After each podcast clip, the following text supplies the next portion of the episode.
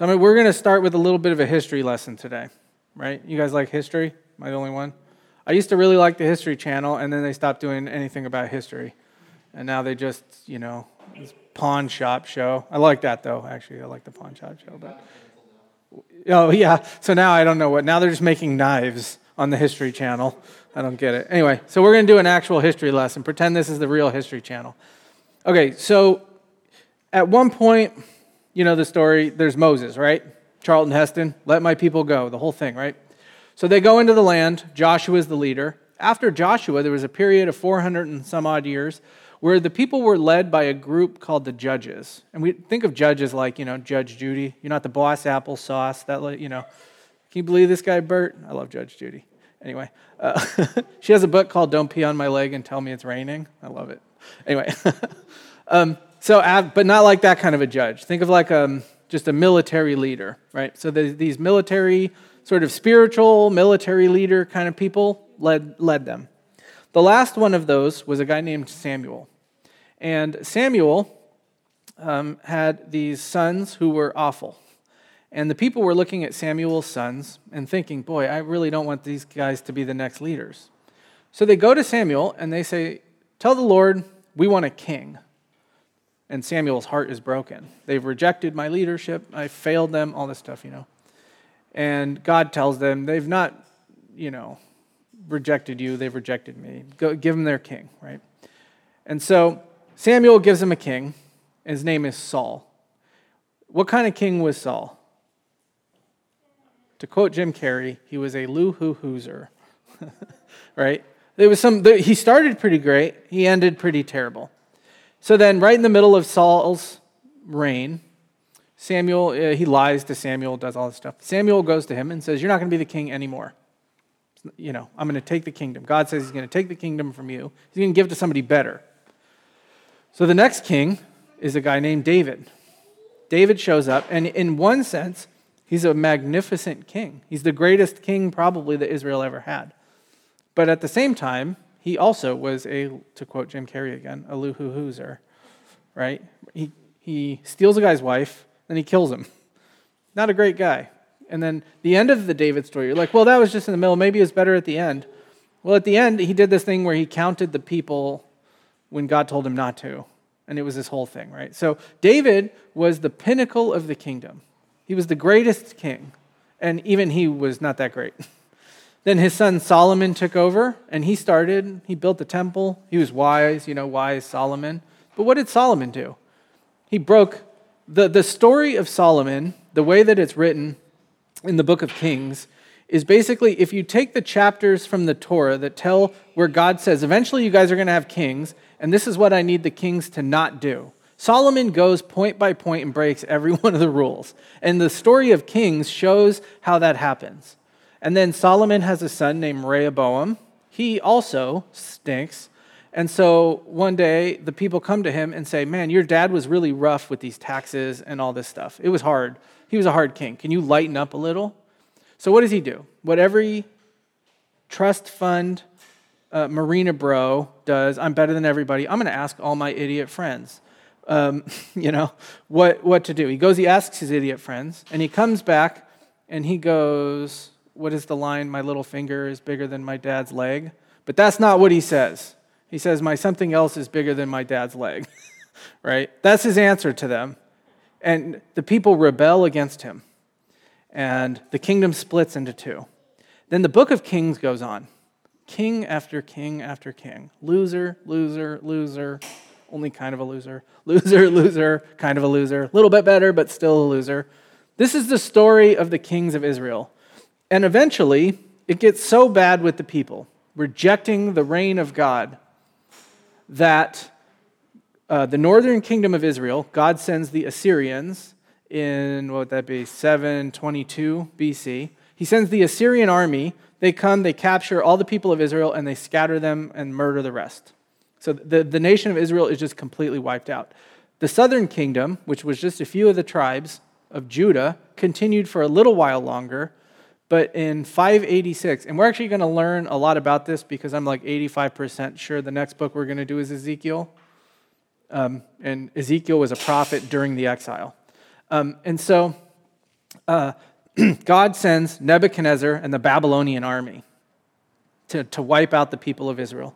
And one of the last kings, um, the end of the book of Kings is really weird. There's a king who's like a puppet king, but he's from the line of David. And um, Nebuchadnezzar takes him and kills all of his kids in front of him and then pokes his eyes out with hot pokers. So that's the last thing he ever saw. And then throws him in jail. And you think, boy, this is weird. Because here's what happened. When David came, uh, when David was the king, at one point David said to God, I want to build you a temple. I want to build you a house. And God said to David, No, but I'm going to build you a house. Meaning, from your descendants, the Messiah, there's going to be a king like you, but even better. Like the true and better king is going to be a descendant of David. So as you read the book of Kings, you're supposed to go, is this the guy? Is Solomon the guy? And then what does he do? He takes foreign wives, he breaks every rule. No. Uh, he follows all these idols and stuff. No, Solomon's not the guy. What about Rehoboam? He is clearly not the guy. You know, what about all these other guys as you go down the list? None of them are the guy. You get to the end of the book of Kings, and this dude has his eyes poked out, and you're thinking, boy, what, what happened here? Right? What's the deal with this, this promised king. God said he would give us a true and better king, and he hasn't done it. And then the book of Kings ends on this really weird story where the king in Babylon goes, Actually, I'm going to let that guy out of jail, and he gets to eat at my table. And then that's the end of the book of Kings. You're like, this is very anticlimactic. What happens, right, to these people? But the, the reason that story is so cool was it's just a tiny little God didn't forget his promise that a king is going to come from the line of David. And so, for all these years, right, at that point it had been more than about 500 years, the people are waiting in anticipation. Well, the thing is, they don't get another king for a while. So, what happens is the Babylonians get taken over by the Persians, uh, Cyrus, and all those guys. Then the Persians get defeated by a guy you might have heard of, Alexander the Great, right? Uh, Colin Farrell. And Alexander the Great dies. And when he dies, I've told you this part before, but when he dies, right as he's dying, they're like, Who's going to take your place? Who's going to be the next Alexander the Great? And he had four generals who were kind of in charge of different parts of his empire. And he goes, The strongest. And he dies. Right? What a jerk. because all that, if he had just said a name, the whole history of the world would have been very different. So there were two, two groups uh, the Ptolemies and the Seleucids, who were kind of always fighting over the land of Israel. So the, New, the Old Testament ends, and then you have these, the, this intertestamental period, 400 and something years. And so these two groups, these Alexander the Great's generals, are constantly fighting over the land of Israel. And there's this whole history that I'm going to tell you now that they never, nobody ever talks about, but it's actually really uh, important to understand the New Testament. So you guys know the story of Hanukkah, right? You've heard this story where here's what happened. So the um, Seleucid king, uh, Antiochus Epiphanes the fourth, not the third, guys. That's really important. It's the fourth. Uh, um, was this brutal dictator who sacrificed a pig in the temple, did all sorts of really awful stuff that he wasn't supposed to do. He would punish people for following the laws of Torah, that sort of stuff. And so the Jewish folks uh, rebelled and there was a guy named Mattathias and his sons, and they led this revolt. It's a long story, but they ended up winning. And one of his sons was a guy named Judas Maccabeus, Maccabees, um, which means Maccabees means the hammer. His name was Judas the Hammer. Is like the original WWE wrestler, right? The Judas the Hammer. He comes down uh, and he becomes the leader during the revolt. And uh, they end up winning. The people were then led by basically this family. And at first, they were high priests and then they were kings. And so I want to tell you, uh, let's see, I want to tell you about some of these guys. Right, some of these kings of Israel during this intertestamental period. The first was a guy named Simon, and under his rule, they were still technically uh, a vassal state of Antiochus Epiphanes. This is not the glorious reborn state of Israel right? They're still just a puppet kingdom. Then the next guy, giant John, I should know how to say that word. Um, John uh, Hyrcanus, Hyrcanus. Um, under his rule, uh, the kingdom had full autonomy. So they got rid of the Seleucid rulers for the first time since 586 BC. So this is somewhere between 134. So this has been a long time. This is the first real leader of the people in a long time. But this guy, uh, he wasn't that great. I don't know. I wrote some things down he did. He destroyed the, you know, the Samaritans had their own like form of worship, their own temple on Mount Gerizim. He sent an army up and they destroyed it. Um, he brought Galilee back into the kingdom of Israel. So Jesus then would be from uh, Israel, right? So at this point, Galilee was not part of his uh, kingdom. The next guy, great baby name if anybody's looking, Aristobulus. Um, he was the first Hasmonean leader. So this, this dynasty of kings is called the Hasmoneans. He was the first one that called himself a king, right? So this is, okay, maybe this is the king of David, right? The, the, the true and better king. Maybe this is the guy. Uh, no. The first thing he did, he becomes king.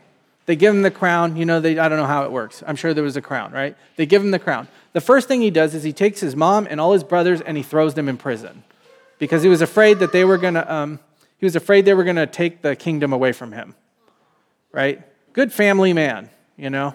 Uh, the next guy, Alexander Jannaeus, uh, or something along those lines. So once uh, Aristobulus died, this dude was the, one of the brothers in prison. He gets out of prison, he becomes the king. During his time as king, though, he was, he was probably the worst one.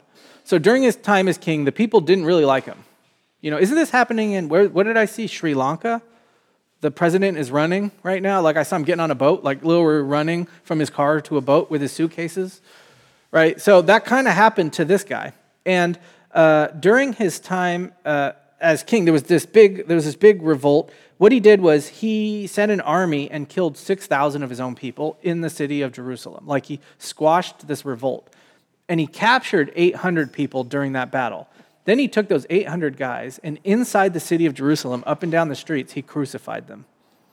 Then he waited until everybody's families went to go mourn in front of the guy, their, their dad, getting crucified. And then he sent an army in and killed all the families in front of the guys on the cross. So that that would be the last thing that they saw before they suffocated, right?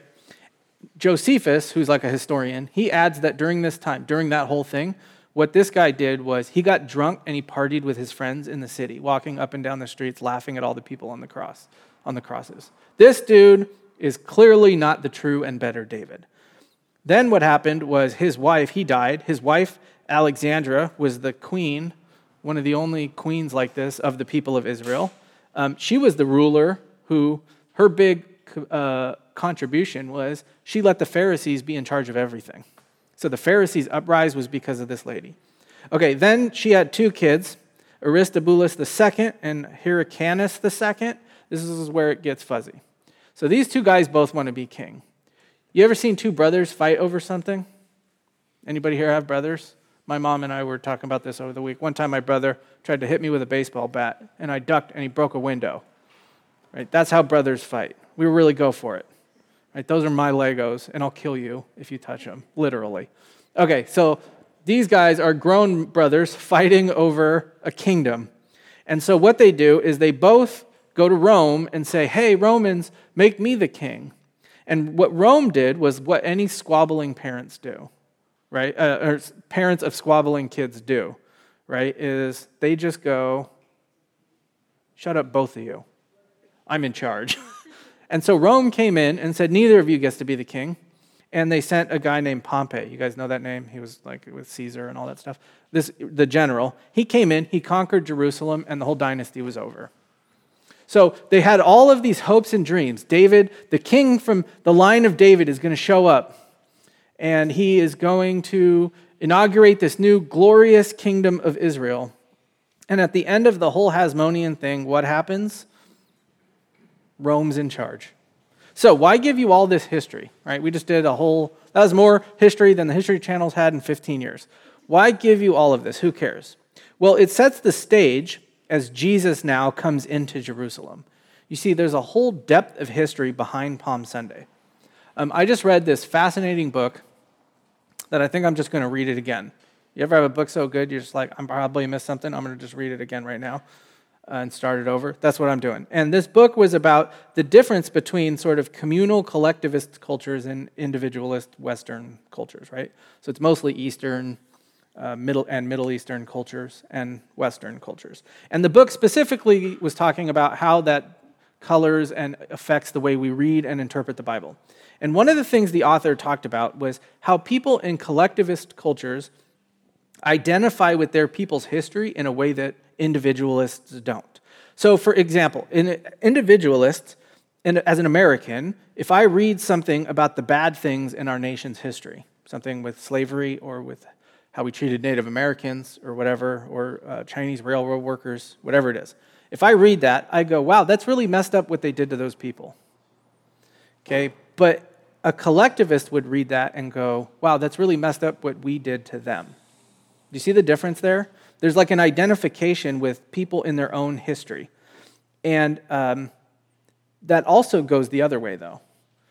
When your people are the ones that are the victims of something like that, there's a sense in collectivist cultures it's a, wow, this happened to me and my people, right? This happened to us. And so when we look at this history of Israel, we have to remember this is a collectivist culture.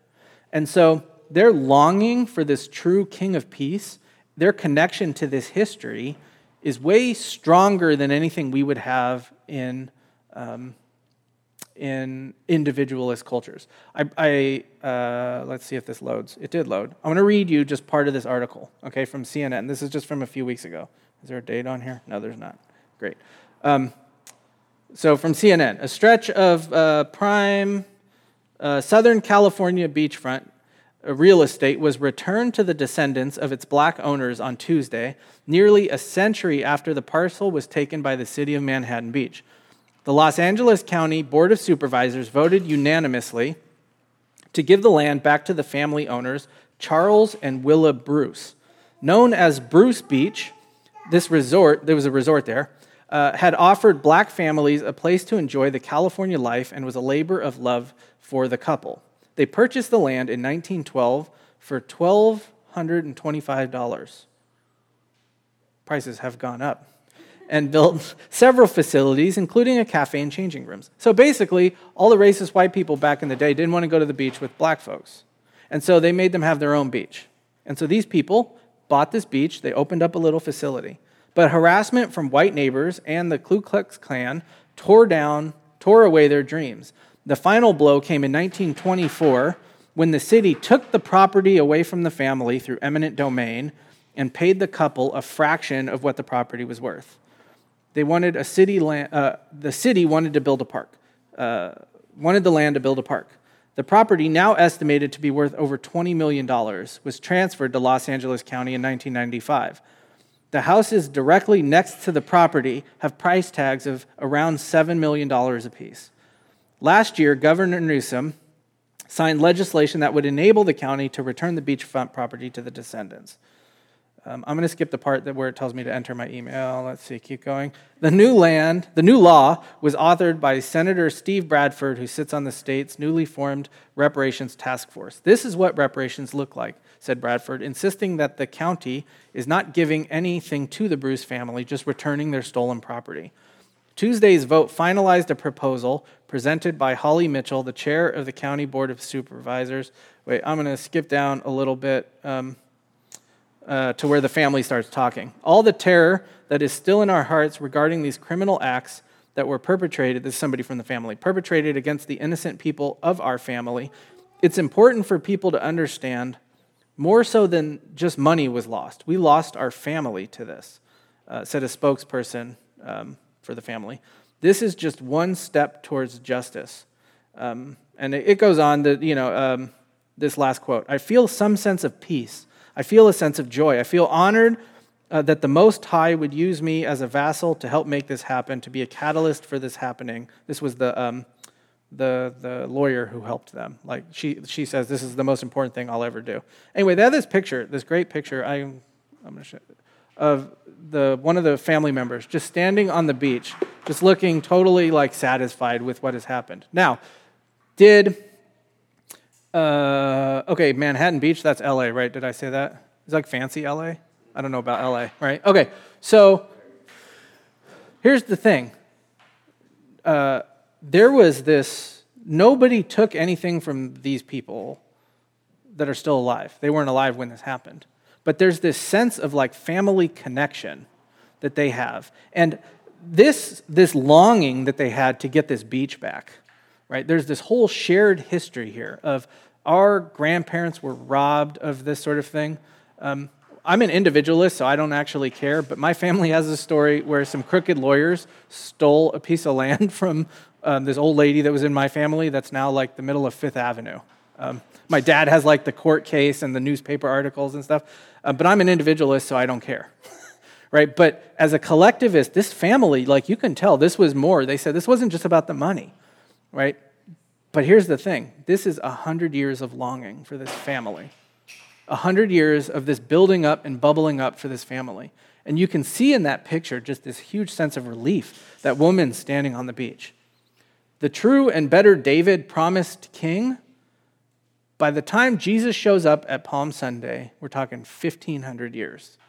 1,500 years of terrible kings and two exiles and all sorts of foreign leaders and all sorts of um, uh, more terrible kings in that Hasmonean dynasty. These people are waiting for the coming king.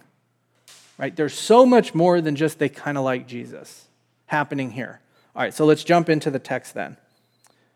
Uh, in Luke 19, uh, we'll start in verse 28. When he had said these things, he went on ahead, going up to Jerusalem. So Jesus now has been teaching since chapter 9, right? Uh, and he's been on this path to Jerusalem, right? When the days drew near for him to be taken up, he set his face to go to Jerusalem. So, in the middle of chapter 9, all the way to where we are in 19, there has been this, this path to Jerusalem. And it says here in, um, in this verse, uh, in our passage today. He's going up to Jerusalem. So, uh, Jerusalem, again, is at the top of a mountain, right? So, on our maps, I always thought that was weird when I was younger. I never realized that. But you go down to Jerusalem from where he is, but that's looking at a map. When you're on the land, it's up at the top of the mountain. And all, what's happening is all the pilgrims are coming for Passover week, right? So, there's a ton of people showing up into the city of Jerusalem. And actually, let's see. Uh, wait, let me do. Yeah, when, uh, sorry. Sorry, here we go. When he drew near to Bethphage and Bethany at the mount that is called Olivet, the Mount of Olives, he said to two of his disciples, so he's coming to Jerusalem. I have this map here. I just put it in the wrong place in my notes. Um, if you look at this map, this is the city of Jerusalem. It's actually not that big during the time of Jesus for hundreds of thousands of extra people to show up. And so um, at the very bottom of the map, do you see where there's that building uh, that's sort of only halfway there? That's the top, right there where it says number 19. That's like Mount, uh, the Mount of Olives. Just to the right there is the Garden of Gethsemane, and then the Kidron Valley goes in between, and then you got to go up some stairs uh, into Jerusalem. And so there's two small villages right there. 20, that building is probably Bethany. They don't really know where Bethphage was. It must have been some sort of a village somewhere right there. But you can see, so he comes into the villages um, and he stops outside of town in the Daly City Colma version. But it's actually this, if you want a better picture of it, it's smaller. Imagine if Jesus was coming to not, the top of Nob Hill and he stopped in Hayes Valley. That's probably about the distance where this is. Um, and so before he comes in, he sends out two of his disciples on this job, saying, Go into the village in front of you where on entering you will find a colt tied on which no one has ever yet sat. Untie it and bring it here. So um, go find this colt. Matthew elaborates even more, tells us it was a colt of a donkey. Um, what's going on? There's this, again, it's this expectations of this coming king. From Zechariah, there was a prophecy. Rejoice greatly, O daughter of Zion. Shout aloud, O daughter of Jerusalem. Behold, your king is coming to you, righteous and having salvation is he, humble and mounted on a donkey, a colt the foal of a donkey. So, this verse is about the coming king, the promise of the coming king. And Matthew, whose gospel is really geared more towards showing that Jesus fulfilled the things in the Old Testament, he actually quotes this entire verse in his section on the uh, Palm Sunday stuff, right? And so uh, the idea, though, is this king is going to come, but in a humble way Right? Imagine if I was telling you the president's coming and he's coming in a 96 Civic. Okay? He's not going to be in the Beast. You guys seen the Beast? You know what that is? That's what they call the Cadillac that the president rides in. It's the limo, it's armored, it's like bomb proof. And the specs of this thing, like you go to jail for life if you release the specs of the president. Like they don't play around, right? He's not coming in the beast, he's coming in my minivan, right? okay, so everybody knew when the king comes, he's going to be in John's minivan. And Jesus tells his disciples, hey guys, there's a minivan waiting for me. Uh, go get it. you know? Um, all right, let's keep going. Uh, wait, which part am I in here? Yeah, here we go. Uh, saying, Go into the village in front of you. Yeah, yeah. And when entering, you will find a colt on which no one has ever sat. Untie it and bring it here. If anyone asks you, Why are you untying it? you shall say this The Lord has need of it. So those who were sent went away and found just as it had been told of him. Told of them. So the question, so Jesus now sends them into this thing. Go find this colt uh, if this donkey, if anybody asks you, just tell them, you know, I sent it, you know. Uh, so the question is, is this a miracle? Right? If you, some people will say this is a miracle. It was. Here's the thing. This was actually common practice back in the day. When a dignitary would come into town, something he could sort of borrow stuff like this. It was kind of like those movies where I don't even know if a cop could actually do this, but in the movies they can where a cop comes up and, you know, they stole my car, I got to commandeer your vehicle, get out. And he puts a gun in your face, and, oh, you know, and you get out and he chases the drug dealers away. And then he always jumps the person's car off a ramp. And I'm like, that's somebody's car, man. But anyway, uh, it's, so th- that's one option. That privilege would have been extended to rabbis like Jesus. Um, so so, what's going on here? Well, some people say this was a miracle. Jesus knew the details of all of this because he was the sovereign Lord of the universe. Is that true? Yeah, of course it is. That, could it be a miracle? Sure. What's probably more likely, though, is um, Jesus set this up beforehand. right? He knew a guy. He was like, hey, have your donkey ready, and I'm going to send some guys, and they're going to come pick up the donkey. It's not to say the miracle thing is not possible, right? If he can raise the dead and walk on water, he can know where a donkey is. without ever having seen it. But I just don't think, it doesn't seem like a miracle. I think it just, people reading this in the first century would go, oh, he probably set that up, right? Um, okay, let's keep going. Uh, let's see. And as they were untying the colt, uh, the owner said to them, Why are you untying the colt? And they said, The Lord uh, has need of it. And so uh, this is this whole section where Jesus tells them Tell him the Lord needs it. It's the only time in Luke Jesus calls himself the Lord.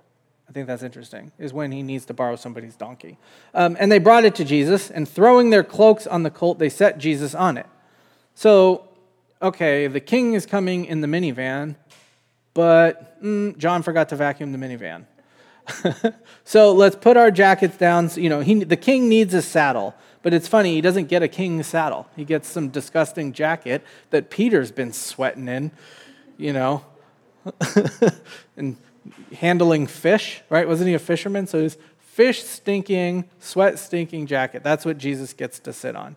And they set Jesus on it. I love this. That's a weird detail to put in. Jesus didn't get on the donkey, they put him on the donkey, right? Like the end of that movie, Rudy, you know, when they he tackles that guy and they put him up on their shoulders. And um, by the way, did you ever hear Joe Montana ruin that movie?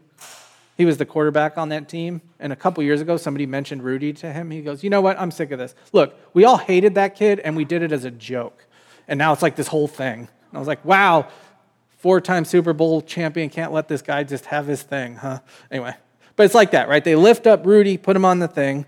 Um, we meant, um, why mention that point? Why does Luke bring this up? Because he's painting a picture that these people are erupting in joy as their king is coming, right? They're lifting up Rudy, put him on the thing. 15 years of anticipation are bubbling up to this very moment. And as he rode along, they spread their cloaks on the road, right? This is the red carpet. Uh, red carpets don't make any sense to me, and it drives me bananas. Because are these celebrities too good to just stand on the sidewalk for a second? Does it really matter if the carpet's red? By the way, you guys know um, Parks and Rec um, when Tom has all of his inventions and stuff. My favorite one was the red carpet insoles. So everywhere you go, you're walking on the red carpet. anyway, so th- this is their version of the red carpet. Now, let's remember like what's going on though in this actual culture. I'm not a huge hockey fan. I go with Steven once a year, and it's very fun to go like in person. You know what happens when a guy scores three goals in hockey? What's it called? Hat trick. And then what do people do? They throw their hats onto the ice. And every time I think it, I see it, I think to myself, they could pry my hat out of my cold, dead hands before I give up one of my hats, because then I'll only have like 60 more. right? Now, here's the thing clothes in our culture are somewhat disposable. In this culture, they weren't. They were way more expensive than they are now. So look at this. Imagine this. This is what this would be like. Imagine if this royal dignitary was coming into town and you loved him so much and you didn't want him to walk in the mud, so you threw your MacBook down. Whoa, yeah, see, that's like the level here. Clothes were very expensive and you only had one, right? So Jesus now is in his minivan driving across MacBooks. We're really painting a picture, aren't we, of what's going on here.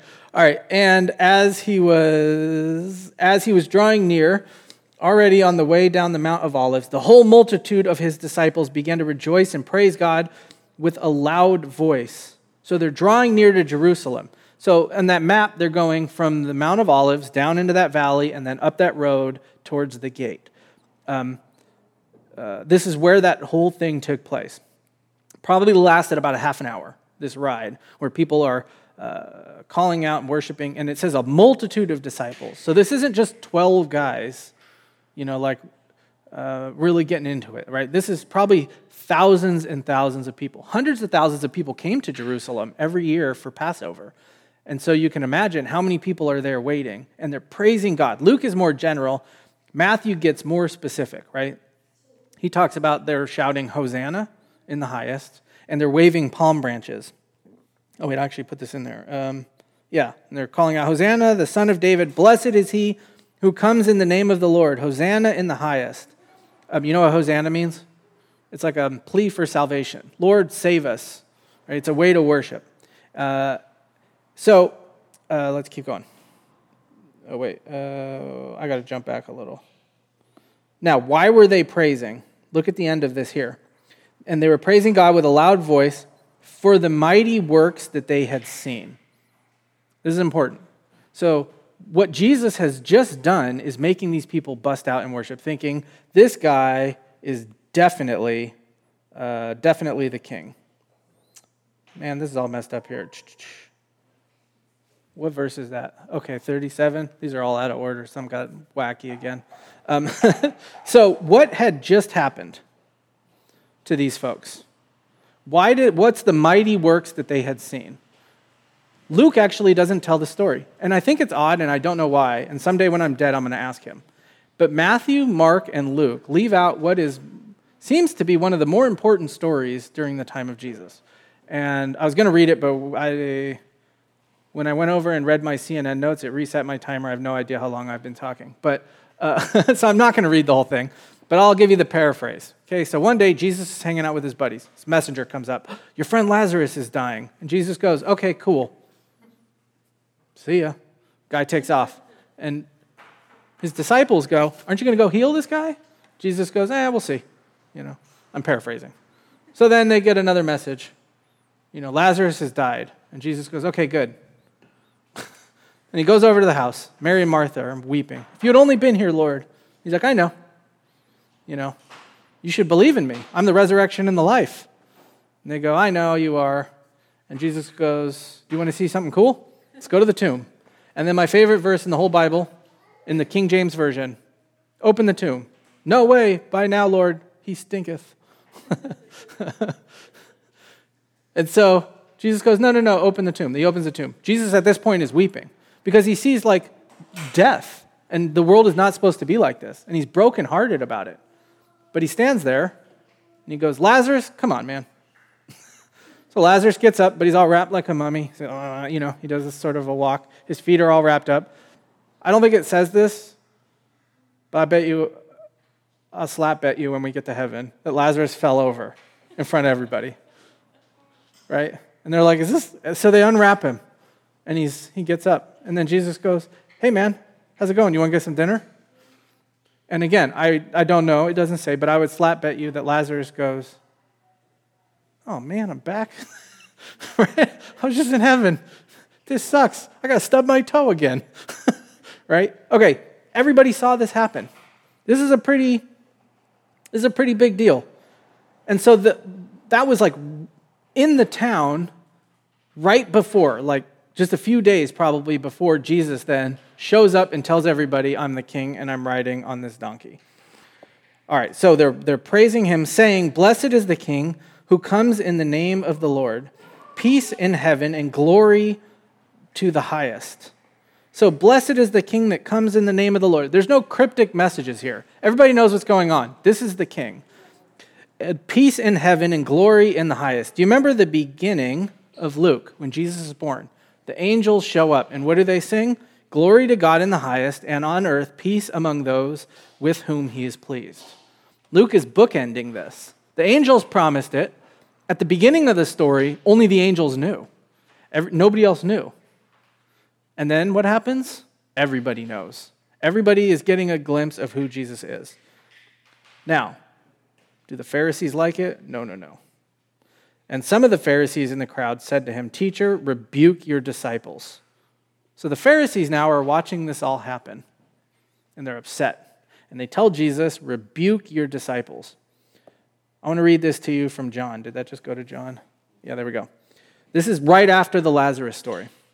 Many of the Jews, therefore, who had come with Mary and seen what he did, believed in him. But some of them went to the Pharisees and told them what Jesus had done. He just raised Lazarus from the dead.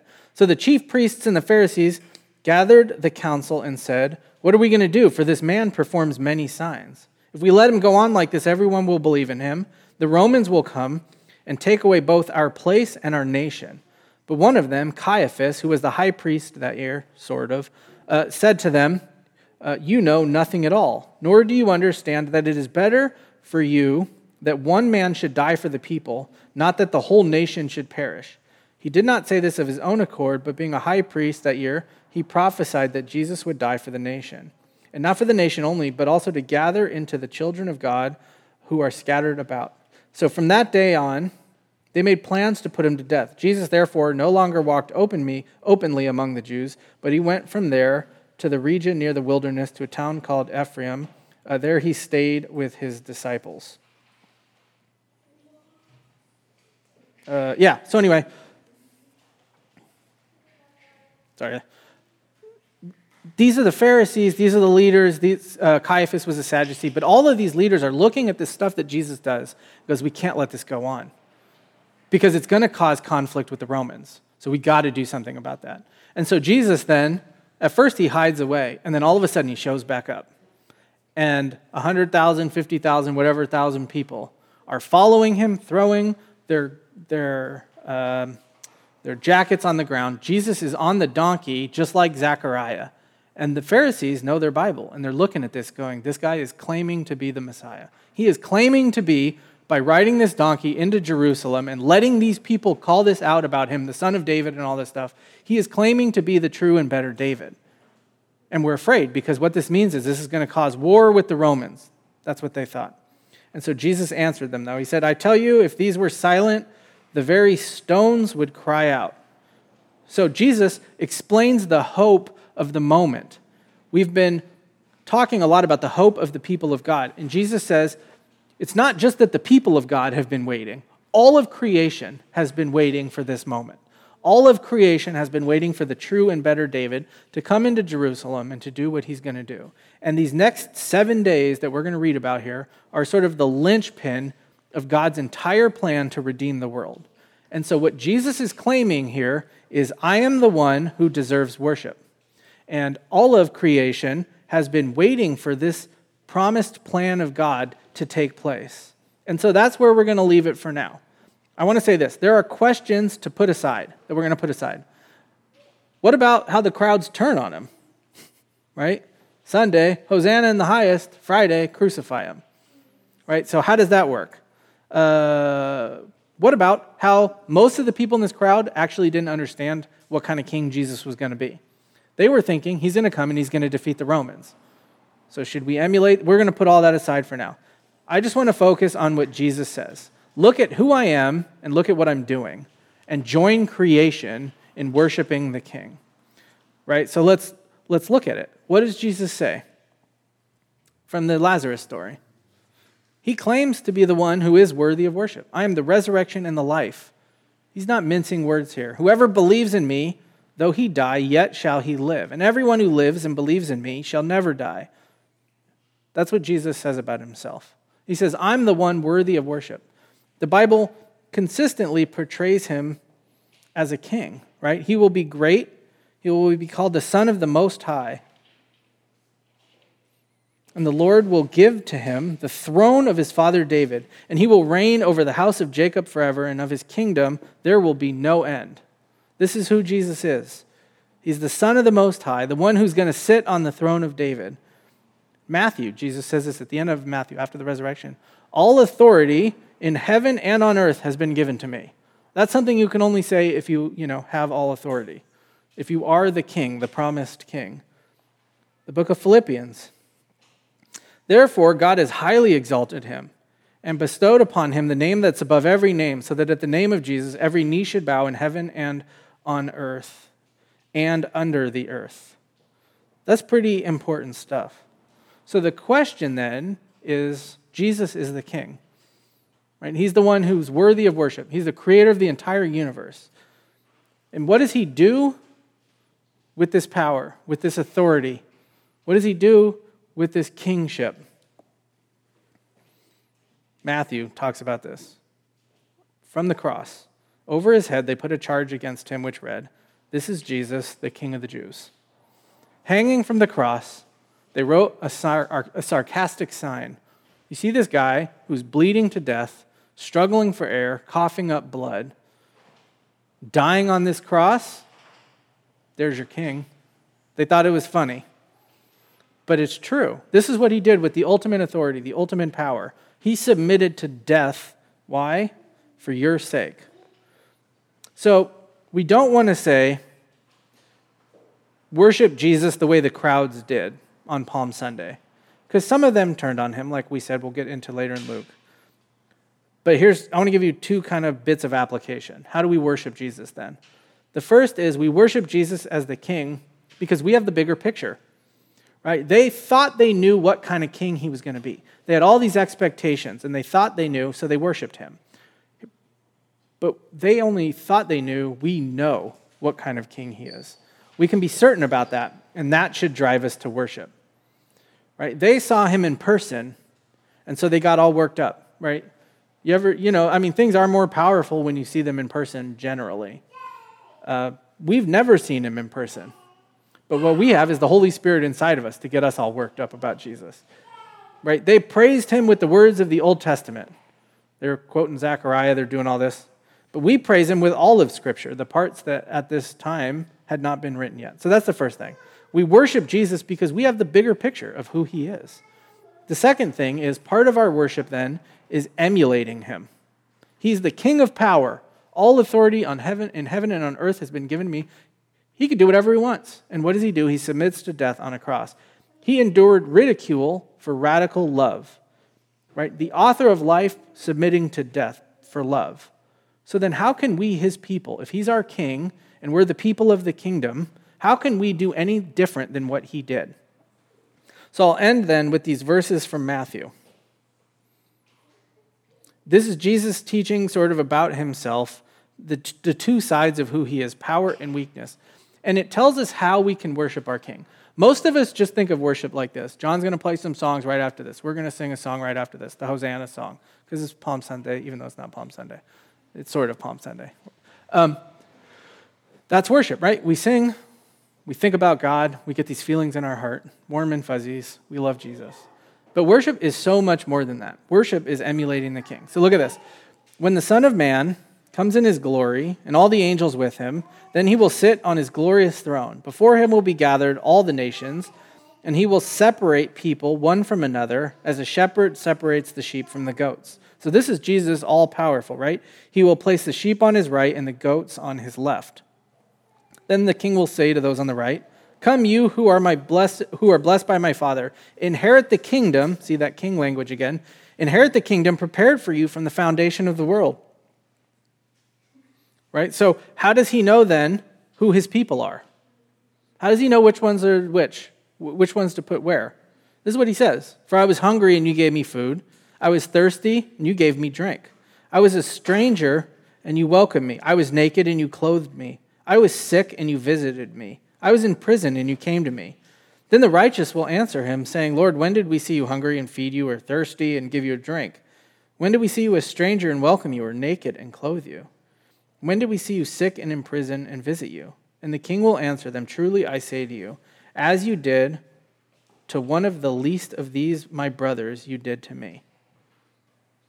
See, Jesus says, How am I going to know who's the true worshipers? He doesn't say, I'm going to find the ones who closed their eyes the tightest when we were singing the song, who raised their hands the highest, who sang the loudest. That's Chris Robbins, by the way. Uh, right? That's not what he says. He says, I'm not the ones who are the most sincere. He says, Look, this is how I know if you're a worshiper or not. Did you take care of the least of these? You basically, you may as well have done it to me.